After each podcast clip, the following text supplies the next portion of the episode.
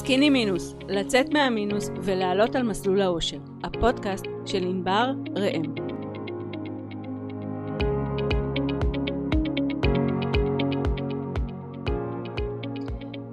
פנו אליי זוג, הוא רב סרן בצבא, היא גננת, אמ, יש להם הכנסה יפה. אה, הבעיה שלא אישרו להם משכנתה. ואמרו להם שהמשכנתה לא אושרה בגלל שיש להם דירוג אשראי נמוך. מה זה הדירוג אשראי הזה? למה פתאום מסרבים להם, אה, לא נותנים להם את המשכנתה? הם לא הבינו מה, מה קורה. מה שהסתבר, שלאורך השנים הם התנהלו לא נכון. וכל חודש, כשירדו אה, כרטיסי אשראי, הם היו בחריגה. ואז הפקידה הייתה מתקשרת ואומרת להם, חבר'ה, תקשיבו, אתם בחריגה. אז הם אמרו, אוקיי, מה, בואו נשים פלסטר. פעם הם היו לוקחים הלוואה, פעם הם הגדילו את המסגרת אה, אשראי, פעם הם אה, לקחו מחשבון אה, א' והעבירו לחשבון ב', כל פעם הם, הם עשו איזשהו פלסטר אחר, עד שיום אחד הגיע היום שבו הם רצו לקחת משכנתה, והם באו לבנק לקחת משכנתה ואמרו להם, אי אפשר, יש לכם דירוג נמוך. אז מה עושים עם זה? מה זה בכלל מערכת הדירוג הזו? אז מערכת דירוג אשראי בודקת את יכולת החזר האשראי שלכם. בעצם מה שהיא באה לבדוק, אם אתם תקבלו עכשיו אשראי, האם אתם תוכלו להחזיר אותו. אמ, בעצם אנחנו מדברים פה על כל סוג של אשראי, בסדר? זה יכול להיות מינוס, זה יכול להיות אה, אה, כרטיס אשראי, זה יכול להיות הלוואה, זה יכול להיות אה, הלוואה דרך קופת אה, קרן השתלמות וזה גם יכול להיות משכנתה. מה שמשפיע על, על דירוג האשראי שלכם באופן חד חד ערכי זה ההתנהלות הכלכלית וזה מה שהרבה אנשים לא יודעים. מערכת דירוג אשראי בעצם אה, יצאה ממש אה, לאור ב-2019 ו... אמ, אבל רק לאחרונה אנחנו שומעים עליה יותר ויותר ובעצם יש לה משמעות ובאמת העניין הוא שמה, שצריך להבין שהדבר שהכי משפיע על מערכת דירוג אשראי זה ההתנהלות הכלכלית שלכם. עכשיו מה זה אומר ההתנהלות כלכלית? ברגע שיש חריגות בחשבון, שיש חריגות במסגרת האשראי, שיש פיגורים בהלוואות, כשאתם uh, מנצלים את המסגרת עד למקסימום, גם, גם בעובר ושב וגם בכרטיס אשראי. Uh, אם יש ריבוי הלוואות ואם יש גם ריבוי בקשות להלוואות, כשיש פיגורים בהלוואות, כשיש החזרי צ'קים, הוראות קבע, כשיש הרבה חשבונות בנק, כל אלה בעצם מעידים על איזושהי התנהלות לא נכונה ולכן מורידים דירוג אשראי. אז חשוב להגיד ש, שגם לא, לא בהכרח אה, שיש דברים שגם שהבנקים היו יודעים קודם בסדר? כי מי, ש, מי שחזרו לו מעל חמישה צ'קים מי שהיה מוגבל מי שיש לו פשיטת רגל הוצאה לפועל כל הדברים האלה הבנקים תמיד ראו את זה. ההבדל היחיד בין מה שקורה אה, מה שהיה בעבר למה שקורה עכשיו שעכשיו הבנקים ברגע שמוציאים דירוג אשראי הבנקים רואים את הכל בסדר? אה, גם, גם דברים שבעבר הם לא ראו, ואז הם בעצם יכולים לראות את כל, הת, את כל התמונה הפיננסית שלכם אה, בצורה, אה, בצורה מלאה, ולקבל על סמך זה החלטות. עכשיו, ככל שהדירוג אשראי יותר נמוך, ככה בעצם רמת הסיכון שלכם עולה, ולכן או שזה יקשה, כמו במקרה שלנו, על לקיחת הלוואה או לקיחת משכנתה, או שאם כן יסכימו לתת לכם משכנתה, מה שזה ייתן זה פשוט, אה, זה יהיה בריבית מאוד מאוד מאוד גבוהה ויקרה. על מה שצריך לעשות זה בעצם אה, לשפר את הדירוג. ואיך אנחנו משפרים את הדירוג? אנחנו מתחילים להתנהל נכון, אה, מפסיק, צריך להתרחק מהמסגרת אשראי, צריך להפסיק לחרוג, שלא יחזרו צ'קים, שלא יחזרו הוראות קבע. עכשיו, אחד הדברים שעלו בשיחה עם הזוג זה שהם אמרו לי שהציעו להם למחוק את הנתונים השליליים ו- ולהתחיל בעצם אה, ו- ולהתחיל אה, ו- ובעצם שכאילו ייראה דף חלק להתחיל מההתחלה. בבקשה אל תתפתו לעשות את זה כי זה נראה על פניו הפתרון הקל ביותר, אבל תמיד זה ילווה אתכם הכתם הזה, תמיד מה שיראה, יראה פתאום איזושהי בלנקו, תמיד יהיה כאילו פער בנתונים שלא יראו אותם, ולכן מה שאתם באמת צריכים לעשות זה להתנהל נכון, ואז תוך שלוש שנים הנתונים הרעים נעלמים, אוקיי? עכשיו ככל שאתם מתנהלים נכון, משבוע לשבוע, מחודש לחודש, בוא נגיד את זה ככה, כי בודקים את זה אה, על בסיס חודשי, אז בעצם הנקודו, הדירוג משתפר. אמ, אז בבקשה, לא להתפתות למחוק נתונים, זה דבר, זה דבר לא נכון, ואם אתם רוצים לשפר דירוג, מה שצריך באמת לעשות זה להתנהל נכון, לא לחרוג ממסגרות האשראי, לשלם את כל ההלוואות, לא לעמוד על הקצה של המסגרות, וכמובן לסגור חשבונות לא פעילים. ועכשיו נעבור לדילמה הבאה. שלום, אנחנו עם... היי. היי, אנחנו היום עם עינת, שתספר לנו, ככה נדבר ביחד ונראה איזה דילמות uh, כלכליות היום אנחנו הולכים לפתור. שלום עינת. אהלן ענבר, מה שלומך? מצוין, מצוין, איזה כיף שאת איתנו. Uh, את רוצה לספר לנו קצת על, עלייך, uh, על המשפחה שלך, מה, מה את עושה בחיים וכזה?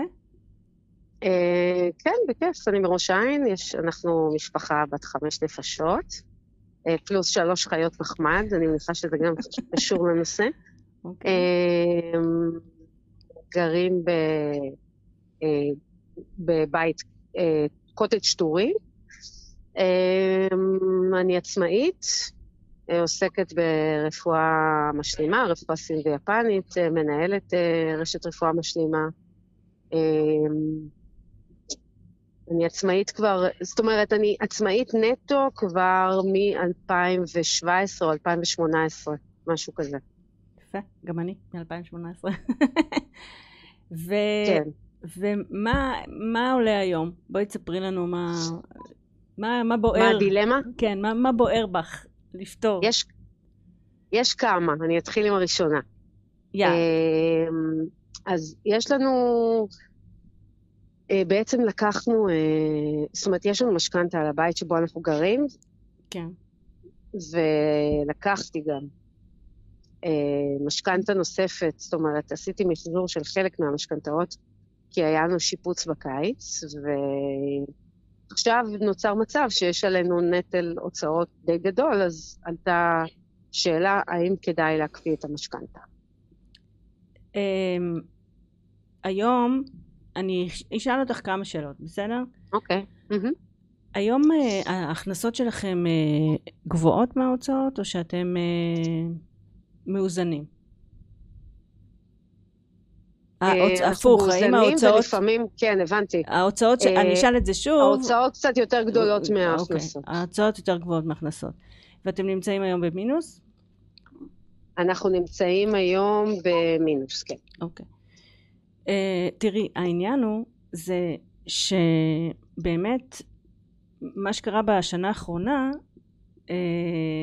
שהמשכנתה עלתה, הריביות עלו בצורה מאוד מאוד משמעותית וזה מאוד משפיע על ההחזר החודשי של המשכנתה. אני מניחה נכון. שה, שההחזר שלך עלה בצורה מאוד משמעותית, נכון? נכון. Uh, ומשכנתה זה אחד ההוצאות הגדולות שמאוד משמעותיות על, משפיעות על משק הבית. מה נכון. שאני באמת מציעה אבל אמ, זה, זה דווקא לשקול לעשות פעולות אחרות ו, ולהשאיר את הפעולה של ההקפאה כפעולה אחרונה ממש mm-hmm. אם רק, רק אם אין ברירה. אה, אני אגיד לך למה. קודם כל את יכולה לספר לנו מה הסדר גודל של אה, החזר משכנתה שאת משלמת היום? בין 5,000 ל-6,000 שקל, משהו כזה, כן. אני זוכרת נכון. הוצאה כבדה, אני מניחה. אז תראי, העניין הוא שאם אם נגיד היום, מה קורה? הבעיה היא שהיום הבנקים באמת באים לקראת הלקוחות שלהם בגלל המבינים שהרבה מאוד משקי הבית נחנקים תחת העול של המשכנתה ועל ההחזר הגבוה. ו- כן. ויש הרבה בנקים שאנחנו רואים שנותנים הטבות, אם זה שמקפיאים את, ה- את המשכנתה, ב- את ה- לשלם את המשכנתה לשנתיים, ואפילו אומרים תבואו, שנתיים אל תשלמו משכנתה, תבואו עוד שנתיים, ויש בנקים שאומרים אה, בואו תחזירו רק, אה, אנחנו נקפיא לכם את העלאת ריבית, ו- ו... או שיש בנקים שנותנים שלושה חודשים אה, דחייה זאת אומרת יש הרבה מאוד בנקים הבנקים באים לקראת הלקוחות יחד עם זאת הבעיה היא שצריך לזכור שאין מתנות חינם בסדר? ו... כן. וזה שהם נותנים לך להקפיא אז מה שיקרה את תצטרכי לשלם את זה בהמשך עכשיו אני חוששת משני דברים. אני חוששת דבר ראשון שיהיה ואקום. שאת, שאת תגידי אוקיי בחמש, בתקופה הזאת שלא יהיה משכנתה אז יופי תפנה לי חמשת אלפים שקל ואני יכולה לחסוך אותם. בתיאוריה זה מה שכולם עושים. בפועל זה לא מה שקורה כי נהיה ואקום שאליו תמיד נשאבות הוצאות אחרות. ו- ואז את לא חוסכת את הכסף הזה אוקיי? זה דבר ראשון. כן. ודבר שני מבחינה כלכלית מה שיקרה זה שבעצם את תשלמי את הכסף הזה שאת לא שכאילו היום נתנו לך, נתנו לך אותו לפרוס את תשלמי אותו בעתיד עכשיו אנחנו משכנתאות משלמים בצורה של שפיצר זאת אומרת את יודעת מה זה שפיצר? שמעת פעם את המילה המפחידה הזו? האמת שלא. אוקיי, אז שפיצר הכוונה שאת משלמת החזר החזר לבנק, בסדר, ההחזר שאת רואה, נגיד אמרנו בין 5 ל-6, אז נגיד שאת רואה 5,500 שקל החזר אה, אה, חודשי. הסכום הזה מחולק בפנים לקרן פלוס ריבית. עכשיו, הבנק תמיד לוקח קודם כל את הריבית. החלק הגדול בתוך, ה, בתוך ההחזר הזה תמיד יהיה בהתחלה הריבית, אוקיי? ו, ו, ו, והחלק הקטן יהיה הקרן. ורק לקראת חצי חיי ההלוואה זה מתהפך בערך, אוקיי? אז בעצם שילמת כבר את הריבית, ועכשיו את פורסת את זה מחדש, אז את שוב תשלמי ריבית, מבינה? אז נכון שבהחזר החודשי את לא תשלמי הרבה, את כאילו זה יעלה לך אולי ב-50-60 שקל בהמשך, לא דרמטי, אבל ב- ב- בתוך, בתוך המשכנתה עצמה, המשכנתה תתייקר לך באלפי שקלים, מבינה? לכן, מה שאני אומרת זה ש... אני ממליצה לך לעשות פעולות אחרות, כאילו, ולא לדחות את זה. כאילו, יש הרבה פעולות אחרות שאת יכולה לעשות קודם, לפני שאת הולכת לדחות את המשכנתה, אוקיי? בואי ננסה דברים אחרים, למשל, באמת לעבוד עם תקציב, ולנסות לראות איך אפשר את ההוצאות להביא למצב שהן שוות להכנסות. אוקיי? עינתוש, איתי? סליחה, נלחץ לי השתי. אה. אמ, כן, בסדר, אני צריכה לחשוב אה, להוריד את... בסדר. כן. אה, אני מבינה מה את אומרת. בסדר, צריך לראות את ה... באמת לעשות יתרונות וחסרונות לכל דבר, גם לזה אולי.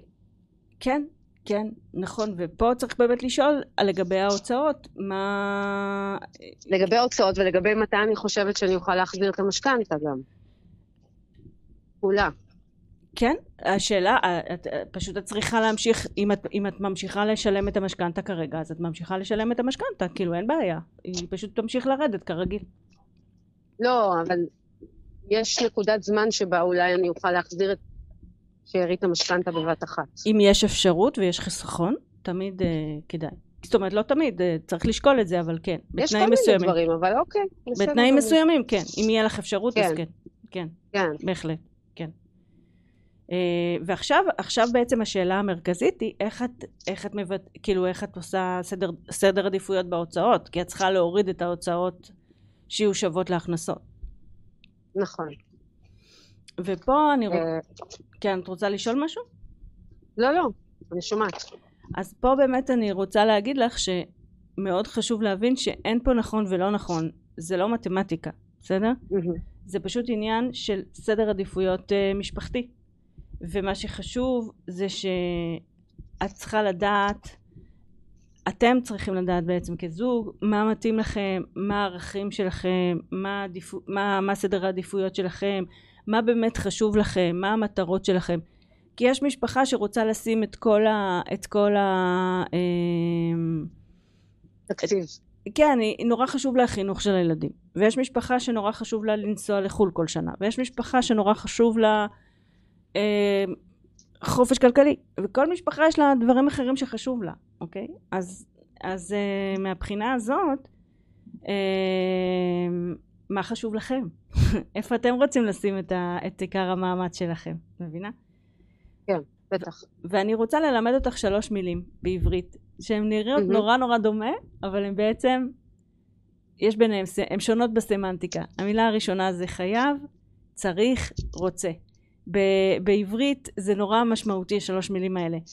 כי בעצם כן. לפני כל הוצאה שאת הולכת להוציא, תגידי, האם אני חייבת, צריכה או רוצה?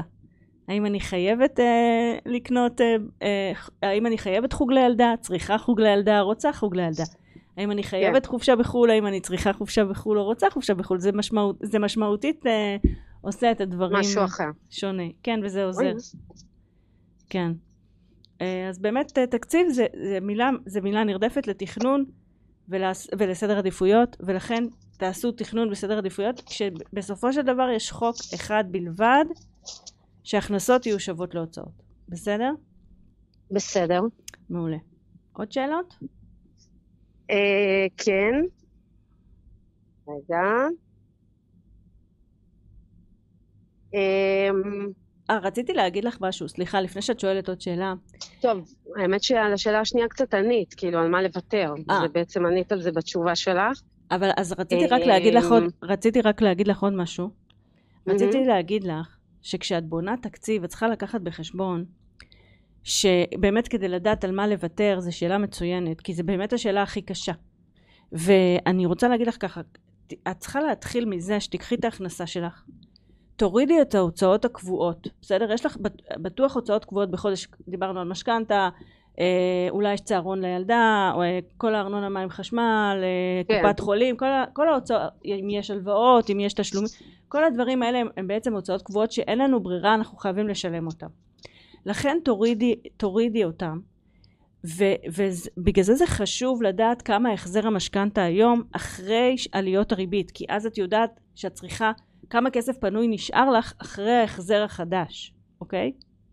כן. ואז מה שנשאר אחרי שהורדת את, את ההוצאות הקבועות מה שנשאר זה להוצאות המשתנות אוקיי? זה לכל הדברים האחרים ופה נכנס העניין של הסדר עדיפויות כי כאן צריך להחליט מה, כמה אנחנו מוצאים על אוכל, על דלק, על בילויים, על uh, ציפורניים, קוסמטיקה, uh, עוזרת בית, חוגים, כל הדברים האלה נשאר כאן ואז פה זה המקום לעשות את הסדר עדיפויות פה זה המקום לעשות באמת את, ה, את, ה, את החשיבה מה באמת חשוב לנו מה לא ו, ולראות באמת לעבור על כל ההוצאות ולראות מה אפשר להקפיא, לטייב, להזיז עכשיו, אולי לוותר לתקופה מוגבלת כאן המשחק, בסדר? כן. מעולה. אז זה באמת יכול, זה באמת יעזור לך עם הוויתור על מה לוותר. אוקיי. בסדר. אה, השאלה האחרונה זה אה, באיזה מקומות או באיזה חסכונות אה, כדאי לי כעצמאית להשקיע, אם יש דבר כזה. כן, שאלה מעולה, מעולה, מעולה. ככה, כמה דברים. קודם כל, חשוב להבין ש, שחשוב שיהיה חסכונות גם בטווח הקצר, גם בטווח הבינוני וגם בטווח הארוך, בסדר? מהמם. עכשיו, בתור עצמאית, החיסכון הכי טוב שאת צריכה זה, זה פנסיה. קודם כל זה הדבר הראשון. אה, דבר ראשון, פנסיה זה, זה חובה היום על פי חוק. ואת חי- כאילו חובה להשקיע וגם ברור. כן אז אבל אני לא יודעת אם את יודעת על כל מיליון שקל אה, צבירה של פנסיה זה בערך 4,500 שקל קצבה חודשית כן. ולכן כן, כן, אני יודעת שזה די זעום. כן לכן כן חשוב לצבור אבל לא לבנות רק על הפנסיה בסדר להתחיל ברור. בזה אז את, את, אני חושבת שעדיף לשים את המינימום על פי החוק כמובן זה החוק אבל את המינימום אחרי שסיימנו את ה... לה- להשקיע את זה מהמם. הדבר הבא, את חייבת קרן חירום שתהיה לך בעסק, פה לשים את זה ממש בפיקדון, לא לקחת סיכונים, זה קרן חירום שאם קורה משהו, שיש לנו כסף, זה צריך לכסות, הקרן חירום, שלושה חודשים, הוצאה של, אה, את ההוצאה של ההוצאות הקבועות העסק. בעסק, כן, ו- מהמם. ושל הבית, כי למשל כמו שהיה בקורונה, אוקיי, או חס וחלילה, אה, אם אנחנו כן. כעצמאים לא עובדים או חולים, אז- אין מי שיגבה את זה. לכן זה חשוב שיהיה לנו כן. קרן חירום שתגבה אותנו. מהמם. אחרי שיש קרן חירום, לשים כסף בקרן השתלמות. עצמאים יש כן. להם הטבה פעמיים. פעם אחת אה, הטבה אה, שקרן השתלמות אין מס, אוקיי? אה, נכון. זו הוצאה מוכרת. ופעם שנייה בגלל ש... זה, זה השקעה ללא מס, ולכן מרוויחים פעמיים. כן. אז היום התקרה עומדת על 19,000 בערך, אז זה 1,500 שקל בשנה. בש... כן, 19,000 בשנה, אחרי 1,500 שקל בחודש, לעשות uh, הוראת קבע לטובת קרן, עד 1,500 שקל, לעשות הוראת קבע, זה התקרה. הפדיעה היא אחרי כמה שנים, לא? כן, קרן השתלמות נפתחת אחרי שש שנים, אבל לא חייבים להוציא, זאת אומרת, את יכולה להמשיך להפקיד אחר כך. זה, זה אפילו עדיף, אוקיי? לא להוציא את הכסף. והדבר האחרון שאני אגיד לך, אחרי שיש לך פנסיה, שאת מפקידה באופן חודשי את מה שאת צריכה, ואחרי שיש לך קרן חירום וקרן השתלמות, הדבר האחרון שאני, שהייתי שמה כעצמאית זה בקופת גמל להשקעה, את המקסימום שאפשר על פי, אה, אפשר 76 אלף שקל לש, לשנה לבן אדם, זאת אומרת הייתי מחלקת את זה בערך 5,000 שקל, 6,000 שקל לחודש, אה, ושמה בקופת גמל להשקעה. קופת גמל להשקעה זה מכשיר שמצד אחד הוא נזיל ואפשר להוציא את הכסף כל יום, אבל מצד שני, אם חוסכים עד גיל 60, את יכולה לקבל את הכסף כקצבה, להעביר את הכסף כקצבה ללא מס.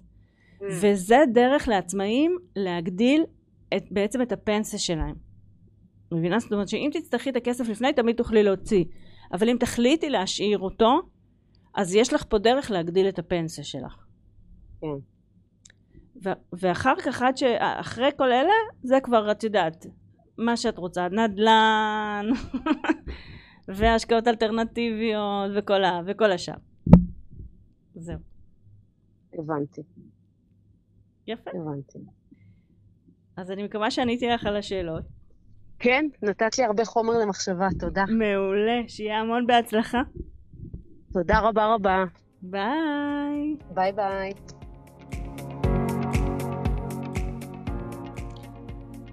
לסיום, נקודה למחשבה. איך אנחנו בעצם יוצרים תודעת שפע? הדרך הטובה ביותר ליצור תודעת שפע היא להתמקד בהודיה. תראו, דווקא לפעמים שהכל שחור והכל תקוע, הדבר שהכי צריך לעשות זה להתחיל להודות. כי להגיד תודה זה בעצם מעלה תדר אנרגטי ו- וכסף זה אנרגיה ואנחנו רוצים להיות באנרגיה גבוהה. תדר, אנר... אה, ברגע שאנחנו נותנים, אומרים תודה, זה מחבר אותנו לתודעת שפע. אה, ואני יודעת שלפעמים הכל כל כך שחור וכל כך קשה וכל כך תקוע, ש...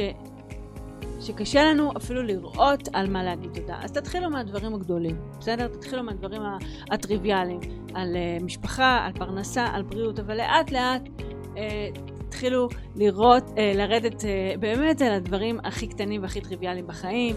תודה רבה שהספקתי את כל המשימות, תודה רבה שהבעל שלי הכין לי קפה, תודה רבה שהבן שלי הרים את, את המפגע התברואתי הזה שנקרא כביסה ושם אותו בחדר אה, כביסה, תודה רבה שיש לי אה, ידיים, תודה רבה שיש לי רגליים בריאות שנושאות אותי, תודה רבה שיש לי פלאפון אה, שאני יכולה לתקשר עם העולם. אה, יש כל כך הרבה דברים להגיד עליהם תודה. ו... באמת, ברגע שמתחילים, אי אפשר להפסיק. אמ, אז תודה, תודה רבה לכם, תודה רבה שאתם איתי, שיהיה אה, המשך יום מעולה, שיהיה המון בהצלחה, להתראות בפרק הבא.